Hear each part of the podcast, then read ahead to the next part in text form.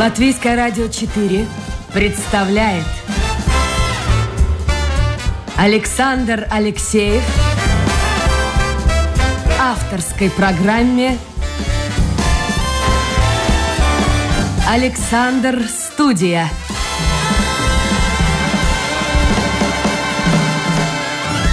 Здравствуйте, друзья. В эфире программа «Александр Студия». Как обычно, в это время с вами автор и ведущий Александр Алексеев. А не поговорит ли нам сегодня о науке, об образовании, ну, в частности, о физике?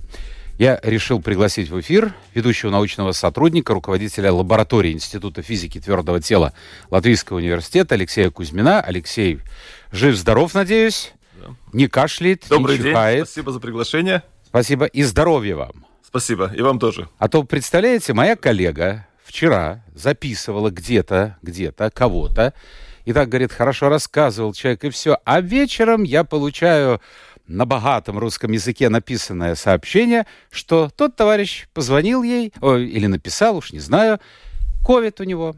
Представляете? И вот моя коллега сейчас вынуждена сидеть на, э, на сохранении, сколько там, 7-10 дней. Так что здоровья вам и здоровья всем нашим слушателям. Спасибо.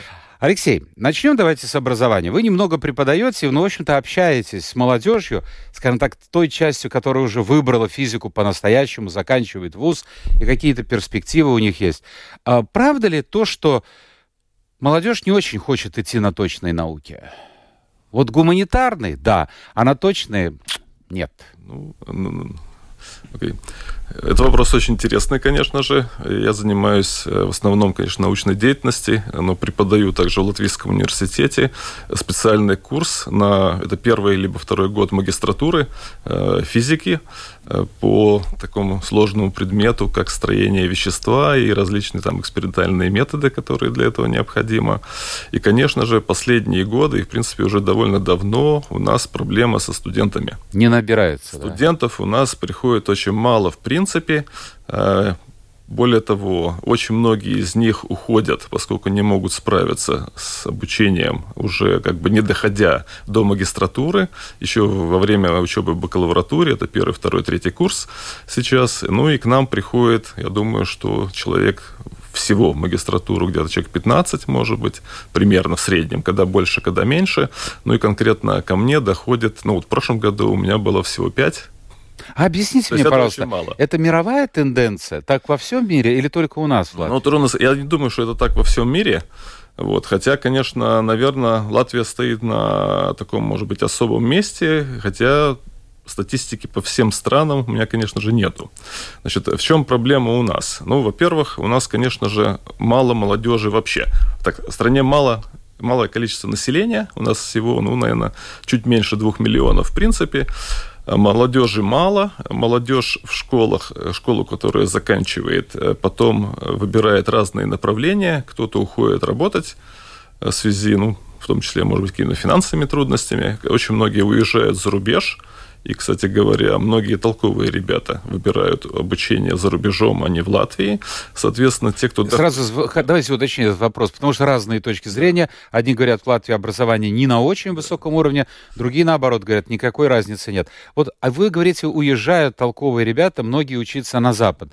А вы считаете, это оправданный шаг? Действительно там высший уровень образования? Физике? Ну, если мы будем говорить честно и как бы серьезно, то, наверное, конечно же, за рубежом всегда можно найти место, где уровень образования будет, несомненно, выше, чем в Латвии.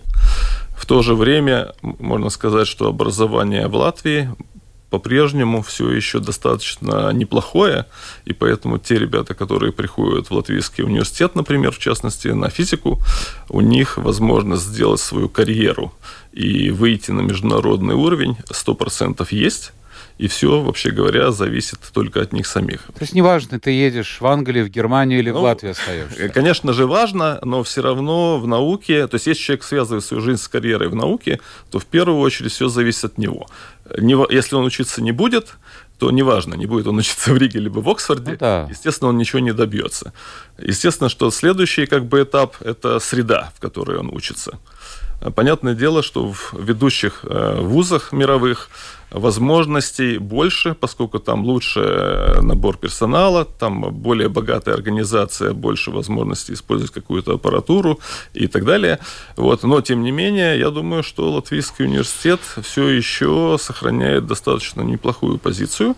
И в качестве примера я могу сказать, ну, я являюсь заведующим лабораторией, и через меня проходило, ну, не так, чтобы очень много, но я думаю, где-то примерно 10-15 молодых людей за последние 10 лет, э, которые... Всего лишь так мало? Э, ну, нет, студенты, которые проходили прямо... Я... Которыми я руководил. Я понимаю, да. Вот, то есть это те, с которыми я лично знаком от начала и как бы до конца их обучения. Вот, и, в принципе, все ребята, которые толковые, они, может быть, к сожалению, может быть, к счастью, сейчас все работают за границей. То есть, в принципе, Подождите, значит, получается так, образование в Латвии, едут, они карьеру строят имеют туда. такой уровень, который позволяет им достаточно легко получить место работы за рубежом, причем это хорошее место работы. У вас преподавание идет на каком языке? А у нас преподавание, ну, официально у нас преподавание всегда шло на латышском. Э, в настоящий момент в Латвийском университете начинается такая тенденция, ну, это последние, скажем, наверное, два года, ну, может быть, немножко раньше, что отдельные курсы мы начинаем преподавать на английском, и это связано со многими причинами. Я думаю, что главная причина в том, что все-таки язык науки, в частности в физике мировой, это, конечно же, английский. А русский как нет? Э, нет используются все языки, и русский, и латышский, там, и немецкий, и так далее, но большинство публикаций, большинство конференций, подавляющее большинство, они, конечно же, проходят на английском. То есть давайте, Алексей, э, посмотрим, вернемся к началу разговора. Значит, мало вообще у нас маленькое население, мало молодежи, отсюда, естественно, и меньше абитуриентов. Но вторая причина, мне кажется, это то, что вы уже сказали, учиться сложно. Учиться... Сложнее, чем на гуманитарных факультетах, мне кажется. Я думаю, что это на самом деле очень сильно зависит от человека. Ну, если он, да, если он. Когда я, я да. заканчивал среднюю школу, мне, например, учиться по физике и математике было куда проще, чем по русскому языку и литературе. Но это вам, у вас такая и, семья. И, и так далее. Не-не, ну, лично мне как человеку, да. Но, конечно же, физика традиционно считается, наверное, наверное, одним из самых сложных предметов в средней школе. А, я думаю, что у многих могут возникать проблемы с математикой. А, химия, как бы, она чуть посложнее, но, тем не менее, считается попроще. А физика – это такой предмет, который объединяет в себе как бы и физику, и математику. Вот. И, конечно же, в средних школах все зависит от преподавателя – все зависит от учебников, все зависит от программы. Ну и реальность такова, что молодежь как бы воспринимает это как очень сложный предмет, и поэтому физику выбирает очень мало людей. Хорошо, а вот на выходе еще очень немаловажный момент. Э, молодой человек, девушка, естественно, думает, я закончу вуз, стану магистром, а что меня ждет в будущем, если он, ну, не супер-пупер, не фан физики и не очень надеется устроиться где-то на Западе. Я так понимаю, что если голова нормально настроена, то найти работу на Западе не проблема. Так? Ну, я скажу так. В принципе, я думаю, что человек, который заканчивает э, физику, для него найти проблему э, с работой вообще. Э, так, найти, нет вообще проблем найти работу. А, вопрос, сколько ты будешь зарабатывать? Э, это другой вопрос. Это очень это, важный это, вопрос. Это, скажем так, у физиков очень интересно. Физики – это, наверное, так, одни из тех людей, которые во время своего обучения получают очень разностороннее образование – и в этом я всегда говорю, что физики имеют некоторый такой приоритет, поскольку после окончания физического факультета э, вы будете знать не только физику, но вы будете немного разбираться и в химии, вы будете разбираться и в математике, вы будете разбираться э, и в компьютерах, в IT-технологиях. У вас будет, наверное, ну, должно быть, по крайней мере, достаточно хорошее знание языков, ну, как минимум, латышского, английского, ну, Это русского, да.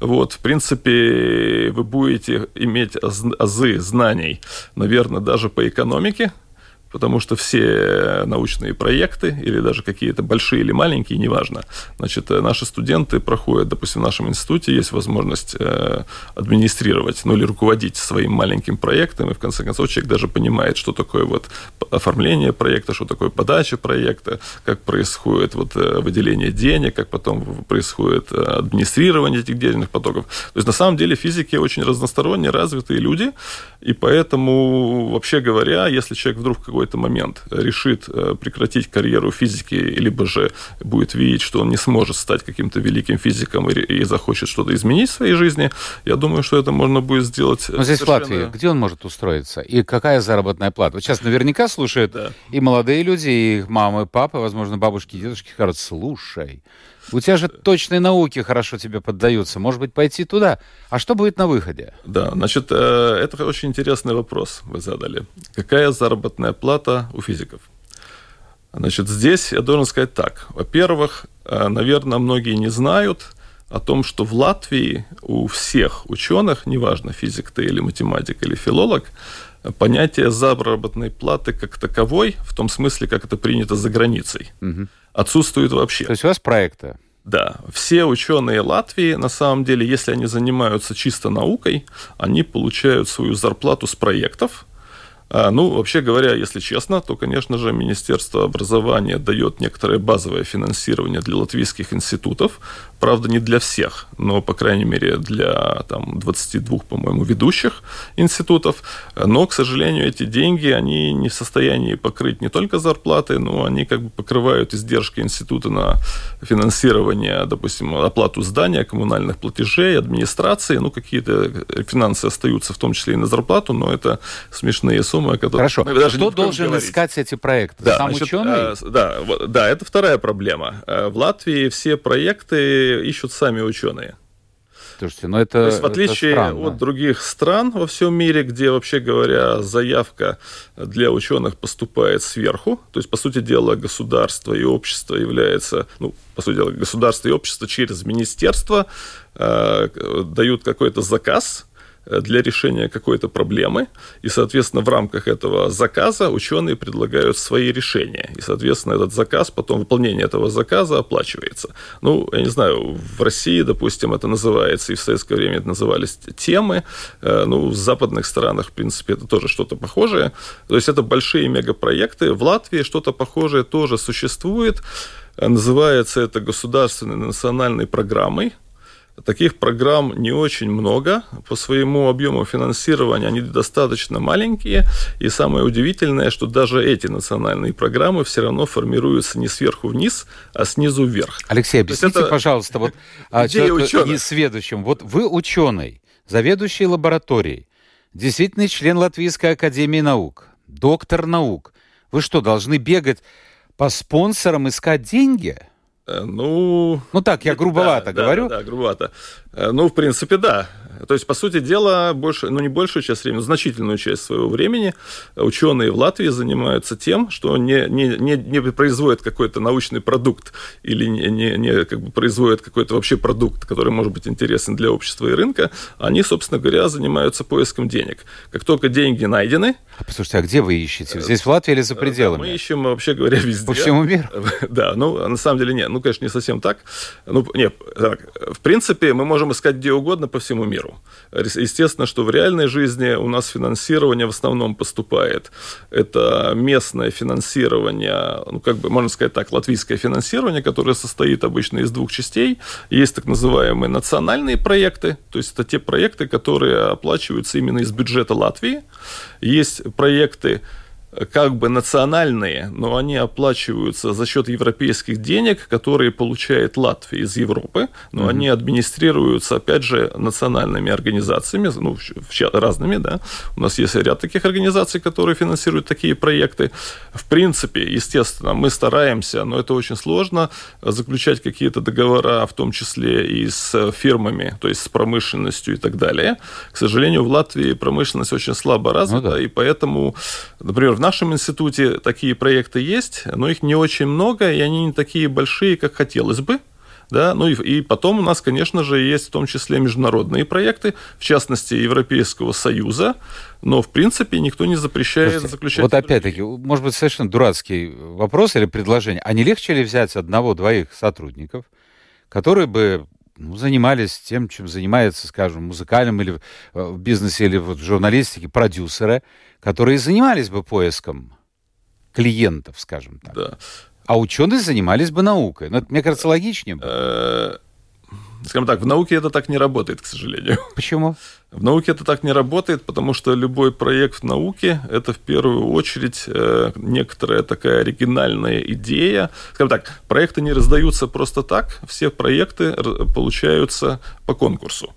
Обычно для того, чтобы получить э, деньги на финансирование какой-то своей идеи, своего проекта, необходимо подать заявку. Эта заявка принимает участие в конкурсе. Э, в конкурсе обычно на каждый проект, э, который в конце концов будет финансироваться. Заявок может быть много, но в Латвии, я бы сказал, исключительно много, особенно в физике. У нас иногда доходит до 10-20 проектов. На а выбирают один? А выбирают один. А каким образом его выбирают? Ну, естественно, что поскольку речь идет о науке, то выбираются, старают, выбира, старают выбирать тот проект, который представляет наибольший интерес с точки зрения науки, ну, либо с точки зрения экономики, э, то есть может который дать э, в ближайшем времени, ну, или в отдаленном будущем какие-то практические результаты. Соответственно, это означает автоматически, что тот человек, который готовит этот проект, пишет этот проект и придумывает этот проект, это должен быть супер высококвалифицированный ну, как бы человек.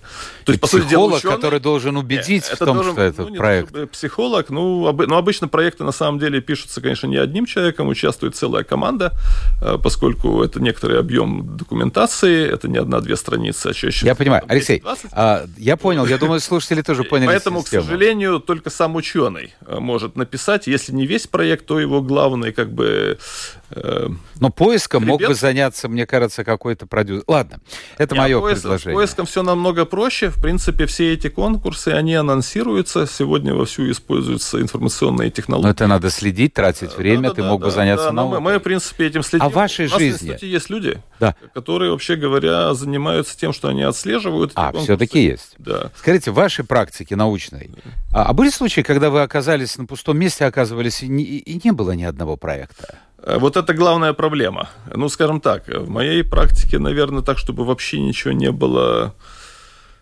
не было, наверное, ни разу, но было много раз ситуаций, когда финансирование было существенно недостаточно. И что вы делали? Э, ну, в первую очередь, это происходило в далекие, в далекие уже 90-е годы, когда денег было вообще много, мало в стране, и финансирование науки было очень маленьким.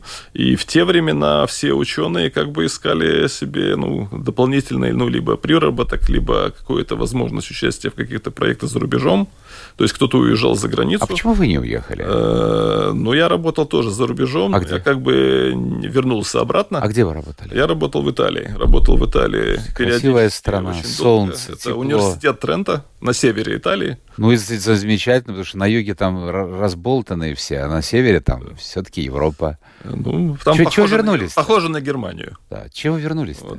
Не, ну вернулся, потому что, во-первых, если честно, я никогда до конца не уезжал. Значит, у нас были как бы, очень много маленьких контрактов. Э, по сути дела, я, я работал в этом месте, это университет Трента и институт рядом с ним находящийся. Э, ну, скажем так, 3, 4, 5, 6 месяцев в году. Ну хорошо, остаться вот. там можно было? Э, Или в другом вузе? Это хороший вопрос. Наверное, остаться можно всегда. Вопрос, хочет ли этот человек. Вот почему вы не хотели? Вот мне объясните. Ну, я лично не хотел оставаться, наверное, по той простой причине, что я как-то чувствую себя более комфортно дома. Здесь как бы у меня родственники, семья, семья да, родственники, да. друзья, знакомые. Ну и потом, наверное, так получилось, что за это время э, ну, мы смогли не растерять весь потенциал, а скорее даже переумножить тот потенциал, который у нас был в начале 90-х. То есть, по сути дела, э, я никогда не возвращался сюда на пустое место, потому что то, чем я занимаюсь, это такая деятельность, которая, вообще говоря, может быть может быть э, реализована э, в очень разных местах, и она не привязана к какому-то конкретному вот месту. Мы сейчас выясним, вот. чем вы занимаетесь, потому что мне очень и, наверное, понравилось. это в чем-то вот помогает и облегчает. Но говорят, не говори никогда, никогда, да, что, ну, остается какой-то вот процентик, что Алексей Кузьмин вдруг через, там, не знаю, год или 10 лет все-таки решит уехать. Думаю, что теперь уже, уже вряд ли, нет, да. потому что, в принципе, я скажу так, если кто-то хочет... Не, ну, эмигрировать можно, конечно, всегда. Сто Ну, процентов. см- Есть ли смысл? Если человек захочет, он всегда может уехать. Вопрос, есть ли у него желание и насколько это легко. Э, Самый простой способ, конечно же, если человек уехал учиться. Вот те, кто, ребята, уезжают за границу учиться, шансы, что они вернутся в Латвию, Мало. я думаю, что практически минимальные. Ну, есть, конечно, случаи, но это скорее исключение из правил. Хорошо. Для вас э, не было, конечно, вопроса, я так понял, куда идти, чему учиться, потому что у вас семья уникальная, оба родителя работали в Институте физики э, твердого тела, в, общем-то, а до этого лаборатории физики полупроводников университета, физик папа, мама математик. Но, хотя, с другой стороны, ведь тоже бывают такие случаи, когда оба родителя работают в одном направлении, а сын или дочь говорит, нет, я посмотрел на вашу работу, я выберу что-нибудь другое. Вот пойду в хореографическое училище, к Конечно, примеру. бывает. А у вас были какие-то в детстве сомнения? Когда вообще вы решили, что нет, все-таки будет физика? Я думаю, что в восьмом классе. А что случилось в восьмом Вот. классе? Не, ну, скажем так, э, в, в в школе мне всегда нравилась математика. Э, И, и, наверное, математика была на первом месте. Э, У нас была очень хорошая ученица по математике. На втором месте, как это ни странно, в школьные годы у меня была химия. Ну почему? Тоже точная наука. Тоже точно. Нет, ну, всегда были точные науки. Но вот математика, химия и физика была на третьем месте. И, кстати говоря, в школе физика мне давалась ну, наверное, по сравнению с другими учениками очень легко и хорошо, но, если честно, очень тяжело. Почему? Вот. а, Но это сложный предмет. Вот, это действительно сложно. вы меня успокаиваете, потому что она, она мне не давалась вообще никак. Вот. А, но мне как бы в каком-то смысле повезло именно вот с родителями. Э, Очень так интересно получилось, что я как раз учился в 80-е годы, а это было то время, когда появились первые компьютеры персональные в мире. Э, То есть, ну, первые PC где-то, по-моему, 84 год. Вот. И поскольку у меня папа занимался автоматизацией научных экспериментов еще 60-х годов, то есть он как бы э, прошел, через него прошла вс- вся история вот автоматизации научных разных там приборов и научной деятельности в Латвии, да, то я как бы компьютеры увидел своими глазами, ну, практически еще, наверное, когда мне было 3-4 года, я был просто, ну, как бы вместе с мамой на экскурсии в лаборатории, и тогда на меня вот этот большой шкаф с мигающими лампочками произвел большое впечатление. Вот. А в средней школе, э, ну, так получилось, опять же, ну, так совпало, у меня была возможность, э, как бы, ну, и это меня заинтересовало, э, научиться программированию, то есть, как бы, родители это поощряли, но не настаивали. Вот. Но мне То есть не требовали, не говорили? Не, не, не, в коем случае. Мне, мне, мне в какой-то момент мне просто понравилось вот то, что я увидел, я решил попробовать, и у меня это получилось очень легко. То есть, соответственно, школьные годы, еще до окончания средней школы, это еще в советские времена, э, я как бы научился программировать и достаточно хорошо на разных языках программировать, ну, которые были тогда доступны. И, в принципе, вот эта вот э, история с компьютерами, она в том числе мне помогла сделать и выбор в сторону физики. Как Скажите мне, пожалуйста, а, продолжая как бы эту тему, у у вас дети есть, вы женат? Да, да, да, да. А большие, У маленькие? меня две дочери. Одна сейчас заканчивает медицинский университет. Ага, пошла не туда. Не туда, а вторая туда. дочка тоже пошла не туда, но близко. Она учится в Латвийском университете на IT-технологиях. Да, Все-таки в третьем поколении видите как-то дорожки. по- А почему это произошло? Не хотели они связывать свою жизнь с физикой? Ну, нет, не, не, они не хотели. Ну, во-первых, так, я думаю, что каждый ребенок должен сам выбирать, что ему нравится. Сомненно. Вот потом в нашей семье у меня жена медик, поэтому старшая дочка пошла по стопам мамы, но не в ту же самую область, но тем не менее в медицину. Ну, а младшая дочка, если мы скажем так, э, я всю жизнь занимаюсь не только физикой, но и компьютерами, ну, соответственно... Теперь я буду смысле знать, кому звонить, если проблемы с компьютером. Да. Понятно. Но дочери не собираются никуда уезжать, остаются здесь пока, да. Все будет зависеть от ситуации в Латвии. Ну да. они, они бы не хотели уезжать. Не хотели бы. так. Я напомню, в гостях сегодня в программе Александр Студия, руководитель лаборатории Института физики твердого тела, действительно член Латвийской академии наук, доктор физики Алексей Кузьмин. Если у вас есть вопросы, они уже есть, постарайтесь их вот как-то вот в ближайшие пять минут сконцентрироваться, написать и отправить в интернете на домашней страничке Латвийской радио 4 программа Александр Студия, чтобы не получалось, как это каждый раз происходит. Ну, не знаю по каким причинам. Обычно люди Заканчивается эфир, я поднимаюсь наверх, смотрю, ну, жалко, обидно, но поздно прислано. Скажите мне, пожалуйста, вопрос, который э, мне просили задать мои знакомые. А точнее сказать, моя знакомая. Вчера Мы с ней беседовали вечером. Она говорит, кто у тебя будет? Я говорю, физик, вот член Академии наук. Она говорит, ты понимаешь, я давно закончила школу, ничего не помню из физики, и понятия не имею, зачем мне вообще эта физика нужна была. А вот действительно, зачем простому человеку физика? Точно так же можно спросить и химика, и, и математика. Ну, есть калькулятор, есть все. Посмотрите, техника сейчас такая, что, что вообще ничего не надо. Раньше люди, я помню, в Лондоне какой страшный экзамен нужно было таксисту в этом кэбе, да, сдать по всем улицам Лондона, чтобы его... При... А сейчас, пожалуйста, поставил, тебя ведет компьютер. Зачем нужна физика? Да. Не, ну, во-первых, э, если мы э, вспомним школьный учебник, я думаю, что даже и в современных книжках 100%, любой учебник с этого начинается. А что такое физика? Физика – это наука о природе. И вообще говоря, эта формулировка, она, наверное, была одним из тех э, точек стартовых, почему я обратил на физику внимание и почему мне это понравилось, и почему я действительно решил связать свою жизнь с физикой. А физика настолько многогранна, и она включает в себя настолько много вещей, что... Но это вы говорите как ученый, подождите. А вот для школьника... Для школьника. Для школьника. Зачем? F равно m на. Это из физики, да? Это из физики. Я не знаю, что это такое, но запомнил. Это очень важный закон Ньютона.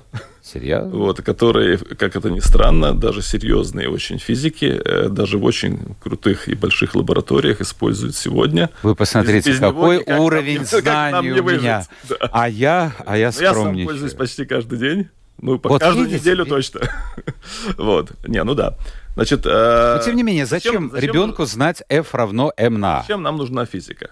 А, вот вы сами сказали, что у нас есть там калькулятор, компьютер и так далее. Вот если бы не физика, всего этого у нас бы не было. А если я не собираюсь работать, вот. я вот потребляю тот же да, я, компьютер, если, калькулятор. Если вы не, вообще не собираетесь работать, то физика, я думаю, вам может пригодиться для того, чтобы, ну, во-первых, быть немножко более разносторонне развитым, более того, для того, чтобы понять ну, хотя бы на минимальном уровне, как работают многие вещи.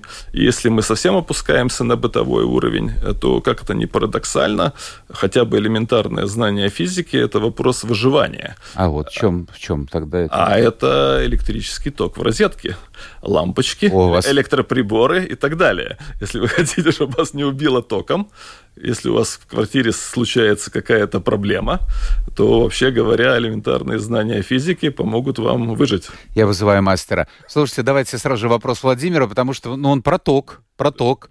Как физик физику, а он физик, он тоже физик, да, он задает вопрос, что такое электри... электричество, что такое электрический ток, что является носителем электрических зарядов, как ток протекает через твердую кристаллическую решетку металлов внутри или по поверхности. Он физик, нет? Если такой вопрос ну, задает. Э, ну, я думаю, что да, он должен стопроцентно что-то знать по физике. С другой стороны, физики все знают, что ток – это, по сути дела, электроны. То есть, если говорить так серьезно совсем, то все наши материалы, то есть все, что окружает нас вокруг, и мы с вами, состоим из атомов. Любой атом состоит из ядра и электронов. Соответственно, эти электроны они бывают очень разные, и вот те электроны, которые слабо связаны с самим атомом, они, вообще говоря, могут передвигаться, в том числе... А внутри или снаружи, он спросил? А, они передвигаются всегя внутри нашего материала, но внутри это означает либо совсем внутри, но, может быть, также и близко к поверхности. Хорошо, Алексей, вот э, я, я просто в руках, смотрю, держу мышку, здесь почему-то в новой студии по-старинному сделана мышка на проводе, у меня дома она беспроводная. А вот смотрите, есть мышка. Да. Что там внутри, понятия не имею. И от нее тянется провод к компьютеру. Да. Я вот кру- кру- кручу, и вот так да. из следующего вопроса вылезает. А вот что бежит по этому проводу? Электроны. Это вот они, по нему бегут да, электроны. Да, да, да. Именно по этому проводу бегут электроны. Ой, как интересно. Да. Хорошо. А, мы вернемся еще к вопросам, хотя времени очень мало. Я хотел бы, чтобы вы в двух словах, я понимаю, это невозможно, но постарайтесь, объяснили, чем вы занимаетесь. Потому что э, тема вашей докторской диссертации мне очень понравилась, но во всех вот этих, я сейчас назову ее, мне понятно только одно слово «рентген». Э, итак, тема диссертации – исследование соединений оксидов переходных металлов методом рентгеновской спектроскопии поглощения. Значит, э, я сам э, занимаюсь практически всю свою жизнь, ну, не только этим, конечно, но как основной вид деятельности, исследованием структуры материалов на атомном уровне. На, как, на атомном? На, атом, на атомном уровне. Подождите, вот, вот ручка это тоже материал? Да, да, все, любой материал. То есть она из чего она состоит? То есть если мы вспомним, опять же, школу, в школе у всех абсолютно была как физика, так и химия, и, наверное, в первую очередь на химии мы все проходили, что есть атомы, мы проходили таблицу Менделеева, Менделеева. Была, была. Там огромное количество. В школе висела огромная да. такая. На химии, наверное, нам рассказывали, ну, не только на химии, на физике в том числе, рассказывали о том, что эти химические элементы могут взаимодействовать друг с другом и образовывать химические связи. Затем, когда атом, количество атомов возрастает, они объединяются в более сложные соединения, и затем эти более сложные соединения в еще более А что вы-то изучаете, если это вот все уже мы известно? изучаем, вот как это не парадоксально, а, на самом деле как эти атомы могут объединяться друг с другом, когда их становится очень много, и как вот это вот объединение атомов влияет на свойства материала, которые потом мы можем использовать в реальной жизни. Вот это далеко... О реальной жизни. Два слова. Времени нет. Вопросов много. Кстати, как ни странно. А, значит, не только нас лирики, но и физики слушают. Вот про практическое применение а, ваших научных изысканий чтобы было бы понятно человеку. Да. Ну, например, э, если мы возьмем, в принципе, э, то, чем занимаются люди в нашей области, ну, то, что всех нас интересует. Мы все пользуемся мобильными телефонами, так. компьютерами, ноутбуками, э, и часами современными, смарт и так далее. Везде есть аккумуляторы. Вот у меня тоже да, есть. все наши аккумуляторы, каждый нас знает, что каждый день почти нужно заряжать, втыкать в розетку. Теперь скоро появятся, уже появляются электрические автомобили, опять должны быть аккумуляторы. Соответственно, мы все хотим, чтобы аккумуляторы работали долго, заряжать их как можно реже. Соответственно, нам нужно придумать какие-то новые материалы, которые будут это все позволять. То есть без того, что вы делаете и ваши коллеги, не было бы ни компьютера, ни мобильного телефона, ни часов. Абсолютно правильно. Слушайте, 75 пульс у меня. Ну, как ребенок, ну, как ребенок. Нет, хорошо это. Хорошо, давайте мы посмотрим, что пишут нам люди. Э, а, Александр, но он не дослушал, он не дослушал. Александр Тезко, уважаемый, а, мой гость сказал, что э, человек, завершивший обучение, полный курс обучения физики в ВУЗе, не проблема для него найти работу ни в Латвии, ни за границей. Ну, а вот э, Александр пишет, если ты отучился физиком и нет работы, иди работать сварщиков. Им то, э, их тоже дефицит. Ну, вот. я думаю, что это уже совсем такой крайний Ну, случай. это да. Не-не, он, он, он, наверное, не слушал. Что происходит, э, Янка интересуется, внутри ядра Земли? Почему там постоянно очень высокая температура? Откуда там берется энергия для плавления ядра? Ну, окей. Видите, какие мощные. Да. Не, ну это вопрос из области, наверное, геофизики. Э, значит, э, ну как, э, можно посмотреть, наверное, если кто-то хочет совсем детально зайти, допустим, на ту же самую Википедию и посмотреть строение Земли. В нашей Земле внутри находится, вообще говоря, ядро, которое состоит из железа. Вот, потом, значит, твердое ядро. Плюс у нас есть жидкая часть. А горячая тоже? Э, горячая. То да. есть, если мы начнем там, бурить, там туда не пробурим, нет? Огромные давления, но мы туда в любом случае не добурим. До Америки, помните, как в детских книжках раньше было? мы никогда не добурим. На самом деле, что там происходит, я думаю, мы можем, ну так, представить себе, когда смотрим на извержение вулкана. Вот та а, вот тоже такая часть, собственно говоря, по этим... А почему это вот так, он спрашивает, а почему так вот? Откуда это все появилось? Бог создал? Нет, Или там взрыв? А вы не верите в Бога, нет? Нет, я не верю не в Бога. верите, да? Не верю. Знаете ли вы, что в школьной олимпиаде, пишет Борис, по физике в этом году участвовало на 25% меньше школьников, чем годом ранее? На что это может повлиять? Вообще не получится ли так, что через энное количество лет и, и, и вообще не будет, не то что недобора, вообще не будет людей, которые захотят учиться на физиков, на химиков?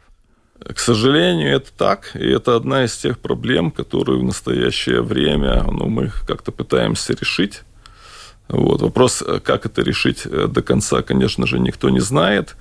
Э, то есть один, ну, во-первых, конечно, мы стараемся популяризировать науку и физику, в том числе в школах. Школьники могут принимать участие в разработке, например, научных каких-то работ. Есть такое в Латвии понятие, как ЗПД, Зинтинское спетническое Дарпс. Э, в том числе ее можно делать и по физике, в том числе ее, если особенно кто-то хочет, можно делать в различных научных организациях Латвии. Вот. Но количество студентов, к сожалению, да, уменьшается. И, к сожалению, я думаю, что это связано с какими-то большими ошибками в планировании а, и, в первую очередь, с отсутствием э, достаточного количества педагогов, которые преподают физику в латвийских школах. А, и, а и причем надо как не просто преподавать, а так, чтобы заинтересовать да, ребенка. Ну да, но сейчас уже проблема в том, уже что вообще, да? зачастую их просто нет. Хорошо. С кем из Роман интересуется, с кем из известных физиков вы общались?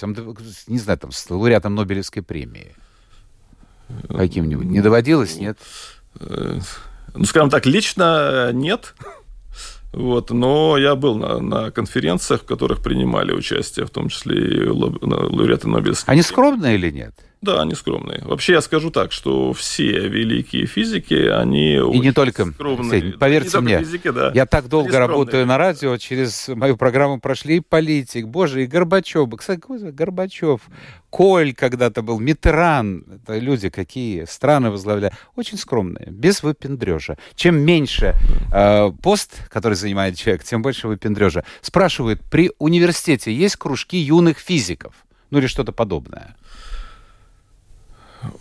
Я так сразу, наверное, не отвечу. Я думаю, что сто процентов что-то должно быть. Э, в том числе, допустим, если вас интересует физика, э, я бы рекомендовал в первую очередь э, участвовать в различных олимпиадах по физике, потому что если вы, как бы, ну, во-первых, это в любом случае полезно для вашего образования, и победители олимпиад на них всегда обращают внимание и привлекают в различные, допустим, какие-то кружки, лагеря и так далее. А вот папа интересуется, а как готовиться к поступлению в ВУЗ по физике? Я так понял, что папа, нужен ли репетитор или хватит все-таки школьной программы? Ну, насколько я понимаю, что в Латвии везде зачисляют школьников по результатам э, централизованных экзаменов. Соответственно, если ребенок может сдать достаточно хорошо централизованный экзамен, то дополнительно как бы... А бывает так, что вот, кстати, мне есть полите... ну, сейчас технический университет называется, приходил проректор и, и, и говорил, а у нас, ну, как курсы прямо организованы для поступивших, потому что их уровень это другое. ниже. Да, да, да, это другое, да, я знаю. Как бы не получилось так, что поступить поступит, да, а дальше да, да, что? но вот это проблема, конечно же. Не потянет? Это, я, не, я думаю, что вообще говоря, лучше всего, чтобы школьник задумывался о, о своей будущей карьере как можно раньше. И, ну и по сегодняшним меркам идеальный вариант это 9-10 класс тогда у него остается При... возможность хотя бы один-два маневрировать. Да, немножко... Что-то вы знаете имя такое? Владимир Кузьмин. Вам что-то говорит, нет? Ну, музыкант. Нет, а, которому сейчас было бы 73 года, учился в Рижском. Не, ну, значит, не, не знаете тогда и не знаете. И э, плазма — это одно из состояний материи, интересуется да, Андрей? это четвертое состояние материи. Четвертое. состояние вещества. Так, и спрашивают про ваше хобби. Вот давайте этим мы и завершим. Ну, если честно, то, наверное, за долгие годы наука в каком-то смысле стала моим хобби. Да, то есть как бы работа и хобби переплелись очень сильно. Если вы скажете, что ваша жена тоже ученый, это будет... Не, она медик, она не а, то есть дочка одна пошла по да, линии да, мамы. Да, вот. А, ну, в принципе, когда-то давно-давно моим хобби были, собственно говоря, компьютеры. Я занимался компьютерами. Я телефон хобби. запишу, потому что вот. у меня... А теперь это часть моей работы. Хорошо. Можно было бы много говорить, э, э, но время, время уже все вышло. Алексей Кузьмин, действительно член Латвийской академии наук, доктор физики, был у нас сегодня в гостях.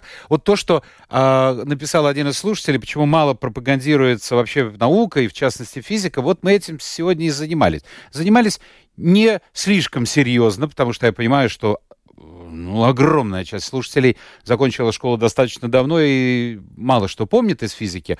Но, видите, вопросы задавались, и задавались людьми, которые которые, может быть, работают в этой сфере, а может быть, что-то помнят еще со школьного или студенческого времени. Спасибо, Алексей, успехов вам. И главное, чтобы, говорят, хочется такой грузинский тост там, э, чтобы всегда были проекты.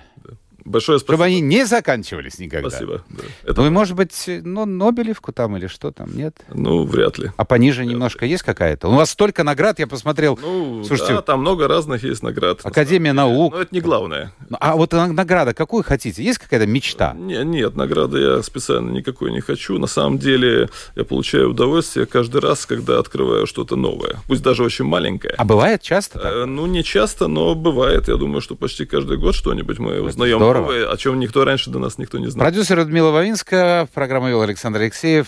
Встречаемся завтра. Вау, завтра готовьтесь, будет а, разговор о медицине. Вот я попытаюсь выяснить, как живут семейные врачи. Вот для меня это тоже загадка, и я надеюсь, что это будет э, загадка решена, ответ получен завтра. Но это будет завтра. А сегодня всем хорошего настроения. Пока.